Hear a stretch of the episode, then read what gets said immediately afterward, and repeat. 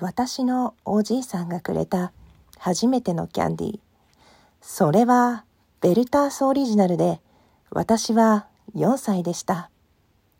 その味は甘くてクリーミーでこんな素晴らしいキャンディーをもらえる私はきっと特別な存在なのだと感じました。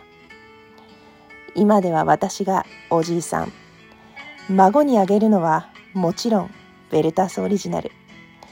なぜなら彼もまた特別な存在だからです。ミュウちゃんがくれた初めてのサイコロ。それはデメガ2で何でも好きなネタで私が収録するというものでした。彼女が指定してきたのは甘くてクリーミーで懐かしく素晴らしい CM で、こんな素晴らしい CM をリクエストされる私は、きっと特別な存在なのだと感じました。さて、ここまで聞いてしまったあなたももちろん特別な存在。ハッシュタグ特別な存在で収録。楽しみにしています。